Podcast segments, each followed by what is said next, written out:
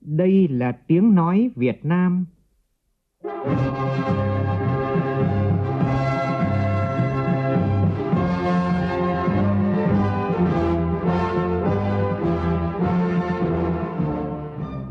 là tiếng nói Việt Nam, phát thanh từ Hà Nội, thủ đô nước Cộng hòa xã hội chủ nghĩa Việt Nam.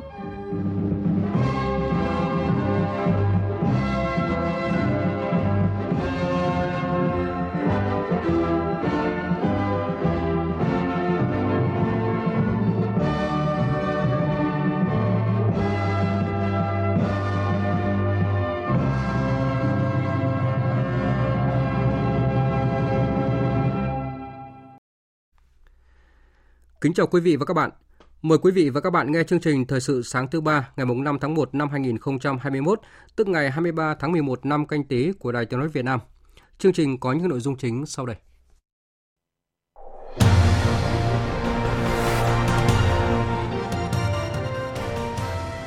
Dự án cảng hàng không quốc tế sân bay Long Thành khởi công hôm nay là dấu mốc quan trọng, đánh dấu bước khởi đầu của quá trình đầu tư xây dựng sân bay lớn nhất quốc gia. Nhiều địa phương công bố mức thưởng Tết âm lịch 2021, trong đó thành phố Hồ Chí Minh đang có mức cao nhất là hơn 1 tỷ đồng, Hà Nội là 400 triệu đồng. Bộ Y tế đề xuất dừng tổ chức và hạn chế cấp phép các chuyến bay về Việt Nam từ các quốc gia vùng lãnh thổ có lây nhiễm chủng biến thể mới của virus SARS-CoV-2. Trong phần tin quốc tế, một số thượng nghị sĩ của hai đảng Cộng hòa và Dân chủ và gần 200 lãnh đạo các doanh nghiệp hàng đầu ở Mỹ kêu gọi Quốc hội nước này xác nhận kết quả cuộc bầu cử Tổng thống Mỹ hôm 3 tháng 11 vừa qua với chiến thắng thuộc về ứng cử viên Joe Biden. Thủ tướng Anh quyết định tái phong tỏa đất nước lần thứ ba khi số ca nhiễm mới do chủng mới của virus SARS-CoV-2 tại nước này tiếp tục tăng cao không thể kiểm soát. Chương trình có bình luận nhan đề Khát vọng phát triển.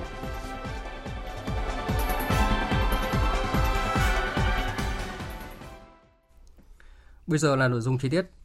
Thưa quý vị và các bạn, nhân kỷ niệm 75 năm ngày tổng tuyển cử đầu tiên bầu Quốc hội Việt Nam, tối qua tại Hà Nội, Văn phòng Quốc hội, Hội Nhà báo Việt Nam tổ chức lễ tổng kết và trao giải báo chí 75 năm Quốc hội Việt Nam. Chủ tịch Quốc hội Nguyễn Thị Kim Ngân và trưởng ban tuyên giáo Trung ương Võ Văn Thưởng tới dự lễ trao giải. Phóng viên Lại Hoa phản ánh. Ở thể loại phát thanh, xin mời đại diện nhóm tác giả Lê Thị Tuyết, Phạm Thị Vân Hồng, Uông Thị Thu Huyền, Đài Tiếng nói Việt Nam với tác phẩm Quốc hội điện tử đổi mới vì Qua 4 tháng phát động, Giải báo chí 75 năm Quốc hội Việt Nam đã nhận được 500 tác phẩm dự thi. Hội đồng giám khảo đã lựa chọn 43 tác phẩm xuất sắc để trao giải. Trong buổi tối qua, Chủ tịch Quốc hội Nguyễn Thị Kim Ngân và trưởng ban tuyên giáo Trung ương Võ Văn Thưởng đã trao 4 giải A cho các tác giả, nhóm tác giả xuất sắc đoạt giải. Ban tổ chức cũng đã trao 9 giải B, 13 giải C và 17 giải khuyến khích cho các tác giả, nhóm tác giả đoạt giải. Trong đó, Đài Tiếng Nói Việt Nam đoạt một giải A, một giải C và một giải khuyến khích. Các tác phẩm đoạt giải được đầu tư công phu như tác phẩm viết về thành tựu lập pháp của Quốc hội Việt Nam, về Quốc hội điện tử, về truyền thông trong xây dựng luật. Đáng chú ý một số tác phẩm phản ánh chuyên sâu về các dự án luật như tác phẩm Để luật không lỗi nhịp với cuộc sống, pháp luật về quản lý sử dụng tài sản nhà nước sửa đổi, vân vân. Đoạt giải A với loạt bài Truyền thông trong xây dựng luật, khoảng trống cần khắc phục. Nhà báo Phạm Thúy, báo đại biểu nhân dân khẳng định, các dự án luật được truyền thông tốt mới tạo sự đồng thuận cao của người dân. Khi tiếp cận lại toàn bộ hồ sơ của các dự luật bị ờ, dư luận phản ứng thì ờ, tôi phát hiện ra một điều là công tác truyền thông về các dự án luật này đã không được ờ, coi trọng đúng mức bởi xét đến cùng thì điều quan trọng nhất đối với một chính sách một dự luật đó là người dân có đồng thuận hay không sự luật đấy nó đã đi qua rất là nhiều khâu nhiều công đoạn khác nhau sang đến cơ quan của quốc hội rồi được quốc hội thảo luận sau đó rất nhiều phiên họp phải tiếp thu chỉnh lý Trải qua 75 năm hình thành và phát triển với 14 nhiệm kỳ hoạt động, Quốc hội Việt Nam đã không ngừng lớn mạnh, thực hiện hiệu quả chức năng nhiệm vụ quyền hạn theo quy định của hiến pháp và pháp luật. Đồng hành với quá trình phát triển của Quốc hội luôn có vai trò quan trọng của báo chí. Báo chí thực sự trở thành cầu nối quan trọng giữa Quốc hội với cử tri. Tổng thư ký, chủ nhiệm văn phòng Quốc hội Nguyễn Hạnh Phúc khẳng định. Đây cũng là cái cầu nối giữa quốc hội cử tri để cũng giúp cho cái việc liên quan quốc hội ngày càng hoàn thiện tốt hơn chất lượng hơn. Tôi nghĩ rằng là muốn quốc hội là của dân nhưng mà để làm để cho quốc hội gần với dân nhất thì không gì bằng chính là là thông qua các cái báo chí mà trực tiếp thông qua các cái nhà báo cái phóng viên thường xuyên liên tục bền bỉ đưa những thông tin từ nghị trường đến với lại người dân, đồng thời phản hồi thông tin về cho Quốc hội nắm được cái tâm tư, nguyện vọng, những cái khó khăn của người dân. Tại Cần Thơ, Hội thi tiếng hát học sinh sinh viên thành phố lần thứ 15 khai mạc tối qua tại Trung tâm Văn hóa thành phố. Đây là hoạt động chào mừng Đại hội Đảng toàn quốc lần thứ 13, 90 năm ngày thành lập Đoàn Thanh niên Cộng sản Hồ Chí Minh và 71 năm ngày truyền thống học sinh sinh viên. Phóng viên Hồng Phương thường trú tại khu vực đồng bằng sông Cửu Long thông tin.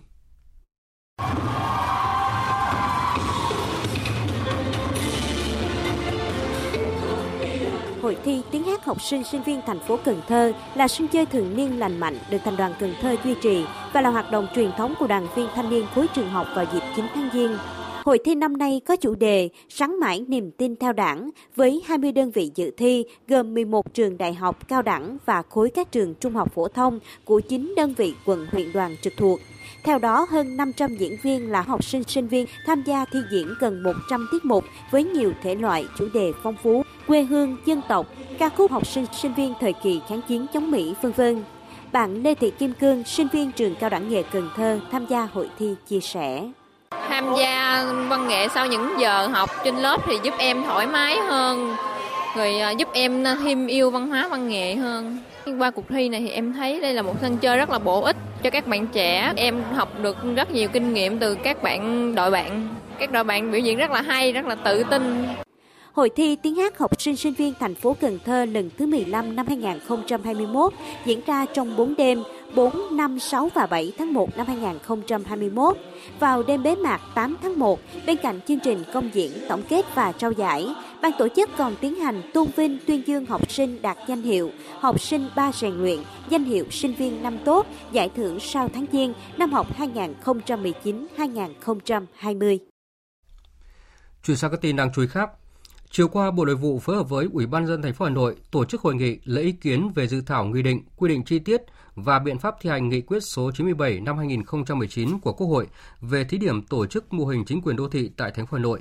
Ủy viên Trung Đảng, Phó Bí thư Thành ủy, Chủ tịch Ủy ban dân thành phố Hà Nội Chu Ngọc Anh và Thứ trưởng Bộ Nội vụ Trần Anh Tuấn, trưởng ban soạn thảo nghị định đồng chủ trì hội nghị. Phát biểu tại hội nghị, Chủ tịch Ủy ban nhân dân thành phố Hà Nội Chu Ngọc Anh khẳng định, việc góp ý vào dự thảo nghị định là vấn đề quan trọng, đúng theo tinh thần nghị quyết đại hội đại biểu lần thứ 17 Đảng bộ thành phố Hà Nội, đặc biệt là đối với việc phát triển chính quyền đô thị trong thời gian tới.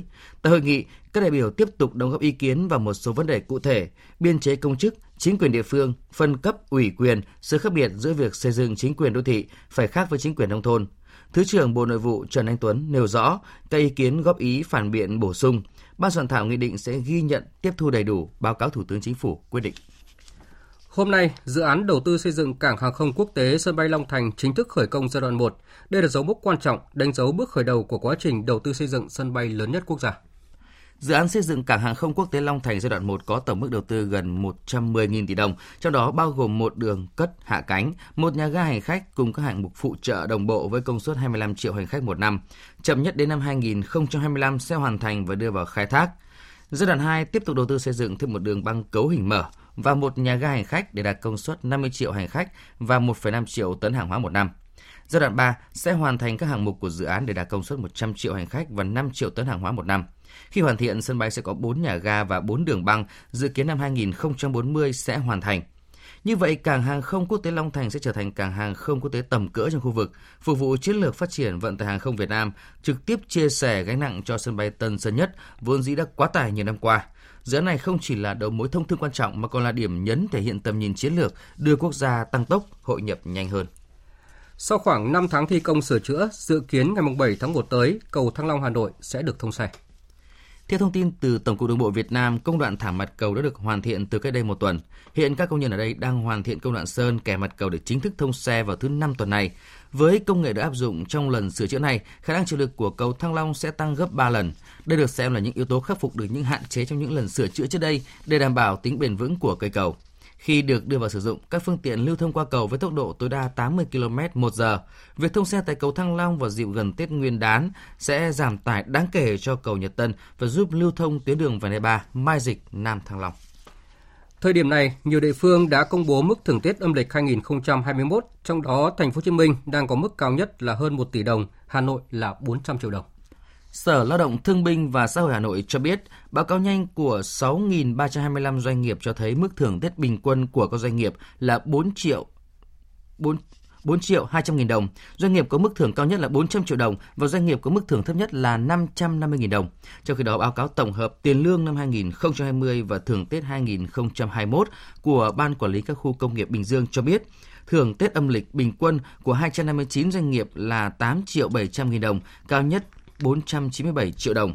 Trước đó, đại diện của Sở Lao động Thương binh và Xã hội tỉnh Đồng Nai cho biết mức thưởng Tết cao nhất đối với một cá nhân trên địa bàn tỉnh là 600 triệu đồng của một công ty sản xuất bao bì. Ngoài ra, một số doanh nghiệp khác cũng có mức thưởng Tết cho một số cá nhân từ 300 đến 350 triệu đồng. Trong khi đó, Sở Lao động Thương binh và Xã hội Thành phố Hồ Chí Minh cũng cho biết mức thưởng Tết Tân Sửu 2021 cao nhất là 1 tỷ 076 triệu đồng thuộc về một cá nhân từ một doanh nghiệp FDI ngành cơ điện lạnh. Bình quân, mức thưởng Tết Nguyên đán các doanh nghiệp trên địa bàn là 8 triệu 800 nghìn đồng. Địa phương bị ảnh hưởng nghiêm trọng do Covid-19 là Đà Nẵng, mức thưởng cao nhất là 127 triệu đồng, thấp nhất 100 nghìn đồng. Về diễn biến dịch bệnh, Ban chỉ đạo quốc gia phòng chống dịch COVID-19 cho biết, hôm qua nước ta có thêm 3 ca mắc mới COVID-19 là người nhập cảnh từ Nhật Bản, Đức và được cách ly ngay tại tỉnh Bà Rịa Vũng Tàu và Thành phố Hồ Chí Minh. Đối với biến thể mới của virus SARS-CoV-2 làm lây lan nhanh hơn dịch COVID-19, Bộ Y tế vừa có tờ trình gửi Thủ tướng Chính phủ đề xuất dừng tổ chức và hạn chế cấp phép các chuyến bay về Việt Nam từ các quốc gia vùng lãnh thổ có lây nhiễm chủng biến thể mới của virus SARS-CoV-2. Trong tờ trình Bộ Y tế cho biết ngày 18 tháng 12, Tổ chức Y tế Thế giới WHO đã thông báo ghi nhận biến thể mới của virus SARS-CoV-2 tại Anh, nơi với khả năng lây truyền tăng hơn 70% so với các chủng trước đây. Biến thể này đã nhanh chóng lan ra nhiều quốc gia trên thế giới. Đến nay đã có 34 quốc gia ghi nhận có biến thể mới của virus SARS-CoV-2. Hiện hơn 40 quốc gia đã đưa ra lệnh hạn chế nhập cảnh, đóng cửa biên giới, cấm các chuyến bay đến và đi từ Anh, cùng các quốc gia có ghi nhận biến thể mới của virus SARS-CoV-2, ngăn chặn biến thể mới lây lan. Tại Việt Nam, Bộ Y tế cho biết qua giám sát và nuôi cấy giải trình tự gen của 6 trường hợp nhiễm SARS-CoV-2 trên chuyến bay VN50 từ Anh về sân bay Cần Thơ ngày 22 tháng 12 đã phát hiện một trường hợp nhiễm virus SARS-CoV-2 có biến thể được ghi nhận tại Anh. Ngoài biến thể mới từ Anh, nhiều quốc gia vùng lãnh thổ đang tiếp tục quan ngại biến thể mới đến từ Nam Phi có tên 501 V2 được đánh giá là nguy hiểm hơn, thậm chí có thể vô hiệu hóa các vaccine hiện hành. Do đó, để tiếp tục khống chế và kiểm soát thành công dịch COVID-19, không thể xuất hiện trường hợp xâm nhập và lây lan trong nước, Bộ Y tế đề nghị Thủ tướng Chính phủ chỉ đạo các bộ Ngoại giao, Giao thông vận tải, Công an, Quốc phòng và các cơ quan liên quan dừng tổ chức và hạn chế cấp phép các chuyến bay về Việt Nam từ các quốc gia, vùng lãnh thổ có lây nhiễm chủng biến thể mới của virus SARS-CoV-2. Tại Anh thì Thủ tướng nước này Boris Johnson tối qua đã quyết định tái phong tỏa toàn quốc lần thứ ba khi một số ca nhiễm mới do biến chủng của virus SARS-CoV-2 tại nước này tiếp tục tăng cao, không thể kiểm soát. Phóng viên Quang Dũng, thường trú Đài tiếng nói Việt Nam tại Pháp, theo dõi khu vực Tây Âu đưa tin. Trong bài diễn văn trên truyền hình gửi đến toàn bộ người dân Vương quốc Anh tối ngày 4 tháng 1, Thủ tướng Anh Boris Johnson thừa nhận các bệnh viện tại Anh đang chịu sức ép lớn nhất kể từ khi đại dịch COVID-19 bùng phát tại Anh hồi tháng 3 năm 2020. Tại một số vùng của nước này, số ca nhiễm mới đã tăng gần 1 phần 3 trong một tuần qua và cao hơn đến 40% so với đỉnh điểm của đại dịch hồi tháng 4 năm 2020. Trước diễn biến đó, ông Boris Johnson cho rằng chính phủ Anh không còn lựa chọn nào khác là phải tái phong tỏa nghiêm ngặt toàn bộ lãnh thổ để có thể kiểm soát được virus trong khi chờ đợi chiến dịch tiêm vaccine ngừa COVID-19 mang lại các tác động tích cực. Trong lần tái phong tỏa toàn quốc lần thứ ba, người dân Anh cũng sẽ phải tuân thủ các hạn chế tương đối khắc nghiệt. Tất cả người dân được yêu cầu ở lại trong nhà, làm việc từ xa và chỉ ra đường khi có việc vô cùng thiết yếu. Những người Anh trong diện dễ bị tổn thương vì COVID-19 cũng được yêu cầu tái lập lớp bảo vệ như trước đây và sẽ nhận được thư hướng dẫn chi tiết của chính phủ. Toàn bộ các trường học tại Anh cũng sẽ đóng cửa. Trước khi ông Boris Johnson đưa ra thông báo tái phong tỏa toàn quốc, một số vùng lãnh thổ khác tại Vương quốc Anh đã áp dụng biện pháp cao nhất này từ trước. Bắc Ireland và xứ Wales đã áp dụng phong tỏa ngay sau khi kết thúc lễ Giáng sinh, còn Scotland cũng tái phong tỏa ngay trong tối ngày 4 tháng 1. Tiếp theo là một số thông tin đáng chú ý về thời tiết. Theo Trung tâm Dự báo Khí tượng Thủy văn Quốc gia, thì do ảnh hưởng của không khí lạnh nên khu vực Bắc Bộ và các tỉnh từ Thanh Hóa đến Thừa Thiên Huế tiếp tục rét đậm rét hại. Trong đó, khu vực Hà Nội từ đêm mai đến ngày 12 tháng 1 có mưa vài nơi, từ đêm 7 tháng 1 trời rét đậm rét hại. Trên biển thì hôm nay, vùng biển từ Quảng Trị đến Ninh Thuận và vùng biển phía Tây khu vực Nam Biển Đông có gió Đông Bắc cấp 5 có lúc cấp 6, khu vực Bắc và giữa Biển Đông, vùng biển từ Bình Thuận đến Cà Mau có gió Đông Bắc mạnh cấp 6, giật cấp 7, cấp 8 biển động.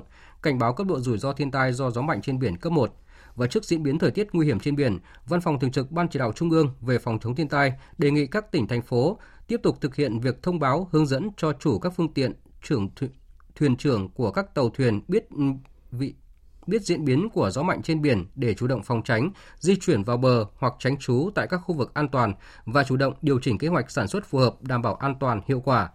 Các đơn vị chức năng tổ chức kiểm đếm, giữ thông tin liên lạc thường xuyên với các chủ phương tiện và thuyền trưởng các tàu thuyền, sẵn sàng lực lượng, phương tiện cứu hộ cứu nạn để xử lý kịp thời các tình huống xấu có thể xảy ra. Thời sự VOV, nhanh, tin cậy, hấp dẫn. Tiếp theo là phần tin thế giới. Thêm những tín hiệu bất lợi đối với đương kim Tổng thống Mỹ Donald Trump khi mà hôm qua, một số thượng nghị sĩ của hai đảng Cộng hòa và Dân chủ và gần 200 lãnh đạo của các doanh nghiệp hàng đầu ở Mỹ đã ra tuyên bố chung và viết thư kêu gọi Quốc hội Mỹ xác nhận kết quả cuộc bầu cử Tổng thống Mỹ hôm 3 tháng 11 vừa qua với chiến thắng thuộc về ứng cử viên Joe Biden. Nhiều cựu Bộ trưởng Quốc phòng Mỹ cũng cho rằng cần chính thức xác nhận các lá phiếu của cử tri đoàn, nhấn mạnh các khiếu nại về kết quả bầu cử Tổng thống đã bị bác bỏ và kết quả kiểm phiếu đã được các thống đốc bang chứng nhận. Các cựu Bộ trưởng Quốc phòng cũng kêu gọi quyền Bộ trưởng Quốc phòng Mỹ Miller tạo điều kiện thuận lợi cho quá trình chuyển giao quyền lực với chính quyền của ông Joe Biden. Cũng hôm qua, gần 200 lãnh đạo các doanh nghiệp hàng đầu ở Mỹ đã viết thư kêu gọi Quốc hội xác nhận kết quả bầu cử với chiến thắng dành cho ứng cử viên Joe Biden. Trong thư gửi Quốc hội, các nhà lãnh đạo doanh nghiệp Mỹ cho rằng mọi nỗ lực nhằm hủy bỏ hoặc làm chậm trễ việc xác nhận kết quả bầu cử đều đi ngược lại các nguyên tắc dân chủ ở Mỹ. Bức thư của lãnh đạo các doanh nghiệp hàng đầu ở Mỹ được coi là thêm một bất lợi cho các nỗ lực của Tổng thống Donald Trump cho việc đảo ngược kết quả của bầu cử trước khi Quốc hội có phiên họp chung vào ngày 6 tháng 1 nhằm xác nhận kết quả bỏ phiếu đại cử tri. Trong lúc này thì chính quyền thủ đô Washington của Mỹ đang chuẩn bị các biện pháp đảm bảo an ninh khi mà dự kiến khoảng 500.000 người ủng hộ Tổng thống Donald Trump sẽ biểu tình tại khu vực xung quanh Nhà Trắng. Phạm Huân, phóng viên Đài tiếng nói Việt Nam thường trú tại Mỹ đưa tin. Lưỡng viện Quốc hội Mỹ ngày 6 tháng 1 sẽ có phiên họp chung để kiểm phiếu đại cử tri và chính thức công bố ai được bầu làm Tổng thống và Phó Tổng thống. Khoảng 500.000 người từ nhiều tiểu bang dự kiến sẽ tập trung tại khu vực xung quanh Nhà Trắng để thể hiện sự ủng hộ đối với Tổng thống Donald Trump trong ngày này. Các nhóm biểu tình bao gồm nhóm cực tả Proud Boys từng tổ chức các cuộc biểu tình và gây ra các vụ đập phá, xung đột trong phong trào Black Lives Matter và biểu tình ủng hộ Tổng thống Trump hồi tháng 11 và tháng 12 năm ngoái. Thị trưởng đặc khu Washington Muriel Bowser đã khuyến cáo người dân tránh xa khu vực trung tâm và tránh đụng độ với người biểu tình, đồng thời cảnh báo sẽ tiến hành mọi biện pháp cần thiết để ngăn chặn các hành động sử dụng vũ khí, đập phá tài sản hay gây thiệt hại về người.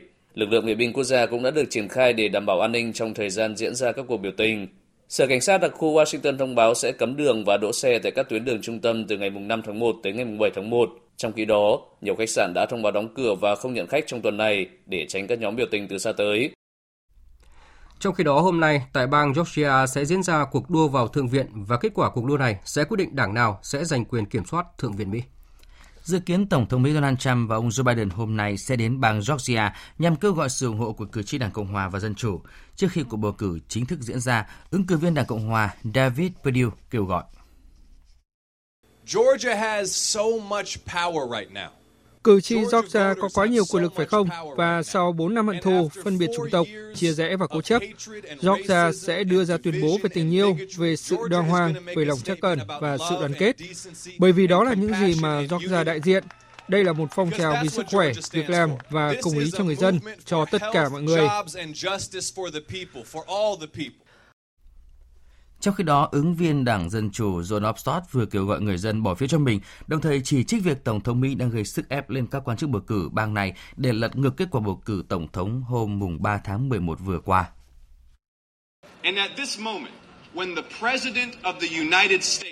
Tổng thống Mỹ đã gọi điện cho các quan chức bầu cử của Georgia và cố gắng thay đổi kết quả của bầu cử, tước quyền của các cử tri Georgia. Những người tại bang này đã bầu cho ông Joe Biden và bà Kamala Harris. Đó là một cuộc tấn công trực tiếp vào nền dân chủ của chúng ta. Một thẩm phán ở Anh hôm qua đã bác yêu cầu dẫn độ nhà sáng lập trang mạng Wikileaks sang Mỹ để đối mặt với các cáo buộc vi phạm luật gián điệp và âm mưu xâm nhập hệ thống máy tính của chính phủ Mỹ. Ngay lập tức, các công tố viên của Mỹ tuyên bố sẽ kháng cáo phán quyết của Tòa án Anh liên quan đến nhà sáng lập Wikileaks. Trong khi đó, những người ủng hộ nhà sáng lập Wikileaks thì ăn mừng với phán quyết của Tòa án Anh. Ngay tại nơi Tòa án Anh công bố quyết định, nhiều người ủng hộ đã tổ chức ăn mừng, còn trên các trang mạng xã hội, nhiều người ủng hộ đã đăng tải các dòng trạng thái gọi đây là một tin tức tốt lành, đồng thời kêu gọi chính phủ Mỹ dừng yêu cầu dẫn độ ông Assange. Một số người ủng hộ nói. Tôi cảm thấy rất phấn chấn, giống như vừa đoạt giải cúp bóng đá thế giới. Đây là một chiến thắng, chiến thắng cho tất cả mọi người. Đây là kết quả mà chúng tôi mong muốn. Hôm nay là chiến thắng dành cho ông Assanger. Chiến thắng này là bước đi đầu tiên đối với công lý về vụ việc này. Tôi vui mừng vì tòa án đã công nhận sự nghiêm trọng mà ông ấy đã phải trải qua và những gì mà ông ấy phải đối mặt. Tôi quan ngại rằng chính phủ Mỹ có thể sẽ kháng cáo quyết định này. Họ vẫn muốn trừng phạt ông ấy. Tôi kêu gọi Tổng thống Mỹ hãy chấm dứt vụ việc này và trả tự do cho ông ấy, mang lại tự do cho báo chí và tất cả mọi người. Vừa rồi là phần tin thời sự quốc tế. Tiếp tục chương trình thời sự sáng nay là một số tin thể thao.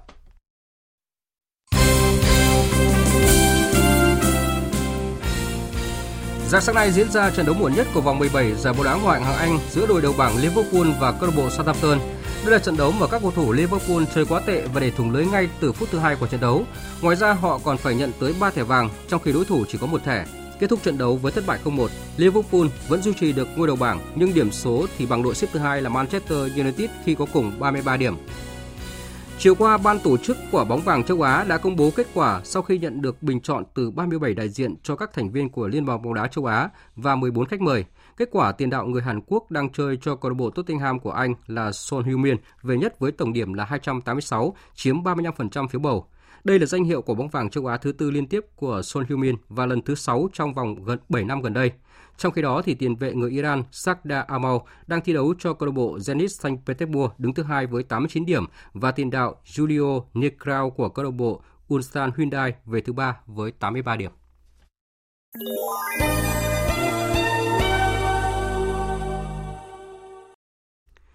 Quý vị và các bạn đang nghe chương trình Thời sự sáng của Đài Tiếng nói Việt Nam. Thưa quý vị và các bạn, ngay trong ngày làm việc đầu tiên của năm mới 2021 vào sáng qua, Văn phòng Chính phủ đã tổ chức họp báo thông tin về hai nghị quyết của Chính phủ, đó là nghị quyết số 01 về các nhiệm vụ giải pháp chủ yếu thực hiện kế hoạch phát triển kinh tế xã hội và nghị quyết số 02 về tiếp tục thực hiện những nhiệm vụ giải pháp chủ yếu cải thiện môi trường kinh doanh, nâng cao năng lực cạnh tranh quốc gia hai nghị quyết với hàng loạt các giải pháp thể hiện rõ quyết tâm hành động của chính phủ nhằm thực hiện bằng được các mục tiêu kế hoạch của năm 2021, năm đầu tiên thực hiện chiến lược phát triển kinh tế xã hội 10 năm 2021-2030 và kế hoạch phát triển kinh tế xã hội 5 năm 2021-2025. Biên tập viên Nguyên Long có bài bình luận nhan đề Khát vọng phát triển. Mời quý vị và các bạn cùng nghe. Nhìn lại các kết quả đạt được trong phát triển kinh tế xã hội của năm 2020, nổi bật với tăng trưởng kinh tế GDP đạt 2,91%, kinh tế vĩ mô tiếp tục ổn định, lạm phát được kiểm soát, các cân đối lớn của nền kinh tế được bảo đảm. Việt Nam đã nổi lên là một trong số 10 nước trên thế giới có tốc độ tăng trưởng GDP cao nhất, một trong 16 nền kinh tế mới nổi thành công nhất trong năm 2020. Việc thực hiện thành công mục tiêu kép vừa phòng chống dịch COVID-19, vừa phục hồi và phát triển kinh tế xã hội, bảo đảm an sinh xã hội và đời sống, sức khỏe của nhân dân trong năm qua đã minh chứng cho sự đúng đắn, vượt trội trong xác định mục tiêu hành động của chính phủ là kỷ cương, liêm chính, hành động, sáng tạo, hiệu quả. Và 2020 sẽ tiếp tục là năm của cải cách mạnh mẽ môi trường kinh doanh, nâng cao năng lực cạnh tranh quốc gia của cả nhiệm kỳ chính phủ 2016-2020. Nhìn lại bối cảnh đất nước, nghị quyết số 01 đã chỉ rõ phương châm hành động và trọng tâm chỉ đạo điều hành của chính phủ trong năm 2021 là đoàn kết kỳ cương, đổi mới, sáng tạo, khát vọng phát triển. Và thông điệp cải thiện môi trường kinh doanh, nâng cao năng lực cạnh tranh quốc gia là nhiệm vụ trọng tâm thường xuyên liên tục.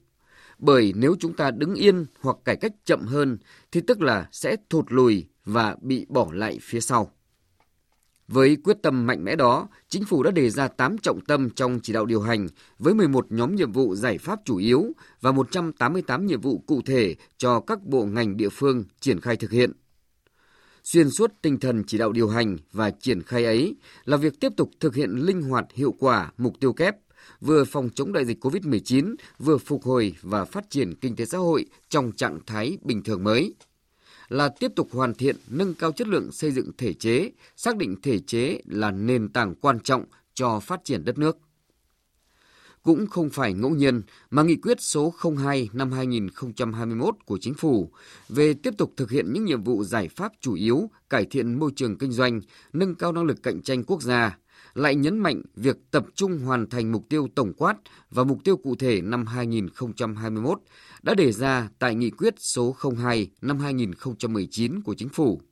Mặc dù điểm ra rất nhiều thành tích đã đạt được trong cả nhiệm kỳ, đặc biệt là trong hai năm vừa qua khi triển khai nghị quyết số 02, ban hành năm 2019, định hướng đến năm 2021. Song có một thực tế là dư địa cho cải cách, cắt giảm thủ tục hành chính, điều kiện kinh doanh được chỉ ra tại nghị quyết này vẫn còn rất nhiều và đặc biệt là trong quá trình triển khai thực hiện vẫn còn yếu trong khâu phối hợp. Đó là chưa kể công tác cải thiện môi trường đầu tư kinh doanh có phần bị xem nhẹ. Vì vậy, chính phủ yêu cầu phải khắc phục ngay những hạn chế vướng mắc này. Cũng từ các kết quả tích cực trong việc ứng dụng công nghệ và nền tảng số thông qua việc xây dựng chính phủ điện tử, thực hiện dịch vụ công trực tuyến trên cổng dịch vụ công quốc gia, từ các mô hình kinh doanh mới trên thương mại điện tử, làm việc online, đã góp phần quan trọng giúp Việt Nam biến nguy thành cơ trong bối cảnh đại dịch COVID-19. Chính phủ nhấn mạnh việc tập trung thực hiện thành công chương trình chuyển đổi số quốc gia đồng bộ với thực hiện cải cách hành chính. Chỉ khi triển khai đồng bộ quyết liệt mạnh mẽ với tinh thần đoàn kết đổi mới sáng tạo, cùng niềm tin và khát vọng phát triển mới có được thành công. Tại các nghị quyết đầu năm mới này, Chính phủ tiếp tục nhấn mạnh làm sao để phát huy sự đoàn kết, chung sức đồng lòng của cả hệ thống chính trị, nhất là phát huy niềm tin, khát vọng chính đáng vươn lên xây dựng một đất nước hùng cường thịnh vượng.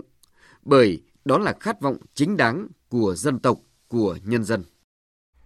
Quý vị và các bạn vừa nghe bình luận nhan đề Khát vọng phát triển qua giọng đọc của phát thanh viên Hoàng Sang. Dự báo thời tiết Phía Tây Bắc Bộ, sáng sớm có sương mù và sương mù nhẹ, ngày nắng, đêm không mưa, gió nhẹ, trời rét, nhiệt độ từ 12 đến 23 độ. Phía Đông Bắc Bộ có mưa nhỏ vài nơi, sáng sớm có sương mù và sương mù nhẹ, gió Đông Bắc cấp 2, cấp 3, trời rét, nhiệt độ từ 13 đến 20 độ. Các tỉnh từ Thanh Hóa đến Thừa Thiên Huế, phía Bắc có mưa vài nơi, sáng sớm có sương mù và sương mù nhẹ rải rác. Phía Nam có mưa rải rác, gió Bắc đến Tây Bắc cấp 2, cấp 3, nhiệt độ từ 14 đến 21 độ. Các tỉnh ven biển từ Đà Nẵng đến Bình Thuận có mưa, mưa rào, gió Đông Bắc đến Bắc cấp 2, cấp 3, phía Bắc trở lạnh, nhiệt độ từ 19 đến 27 độ. Tây Nguyên có mưa vài nơi, gió Đông Bắc cấp 2, cấp 3, nhiệt độ từ 17 đến 26 độ.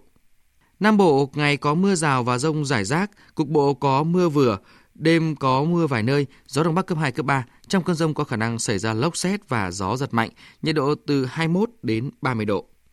Khu vực Hà Nội, sáng sớm có sương mù và sương mù nhẹ, gió đông bắc cấp 2, cấp 3, trời rét, nhiệt độ từ 14 đến 20 độ.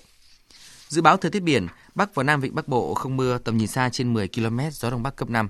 Vùng biển từ Quảng Trị đến Quảng Ngãi, Bình Định đến Ninh Thuận, Bình Thuận đến Cà Mau có mưa rải rác, tầm nhìn xa trên 10 km giảm xuống 4 đến 10 km trong mưa, gió đông bắc cấp 5 có lúc cấp 6 giật cấp 7 biển động. Vùng biển từ Cà Mau đến Kiên Giang có mưa rào rải rác và có nơi có rông. Trong cơn rông có khả năng xảy ra lốc xoáy và gió giật mạnh. Tầm nhìn xa trên 10 km giảm xuống 4 đến 10 km trong mưa, gió đông bắc cấp 4. Khu vực Bắc và giữa Biển Đông, khu vực quần đảo Hoàng Sa thuộc thành phố Đà Nẵng có mưa vài nơi, tầm nhìn xa trên 10 km, gió đông bắc cấp 6, đêm có lúc cấp 7, giật cấp 8, biển động mạnh. Khu vực Nam Biển Đông và khu vực quần đảo Trường Sa thuộc tỉnh Khánh Hòa có mưa rào và rông rải rác. Trong cơn rông có khả năng xảy ra lốc xoáy và gió giật mạnh. Tầm nhìn xa trên 10 km, giảm xuống 4 đến 10 km trong mưa. Gió Đông Bắc cấp 4, cấp 5. Riêng phía Tây cấp 5 có lúc cấp 6, giật cấp 7, biển động. Vịnh Thái Lan có mưa rào và rông rải rác ở phía Nam. Trong cơn rông có khả năng xảy ra lốc xoáy và gió giật mạnh. Tầm nhìn xa trên 10 km, giảm xuống 4 đến 10 km trong mưa. Gió Đông Bắc cấp 4. Thông tin dự báo thời tiết vừa rồi đã kết thúc chương trình thời sự sáng nay của Đài Tiếng nói Việt Nam. Chương trình do biên tập viên Nguyễn Cường biên soạn và thực hiện với sự tham gia của phát thanh viên Sơn Tùng và kỹ thuật viên Tu Huệ, chịu trách nhiệm nội dung Lê Hằng.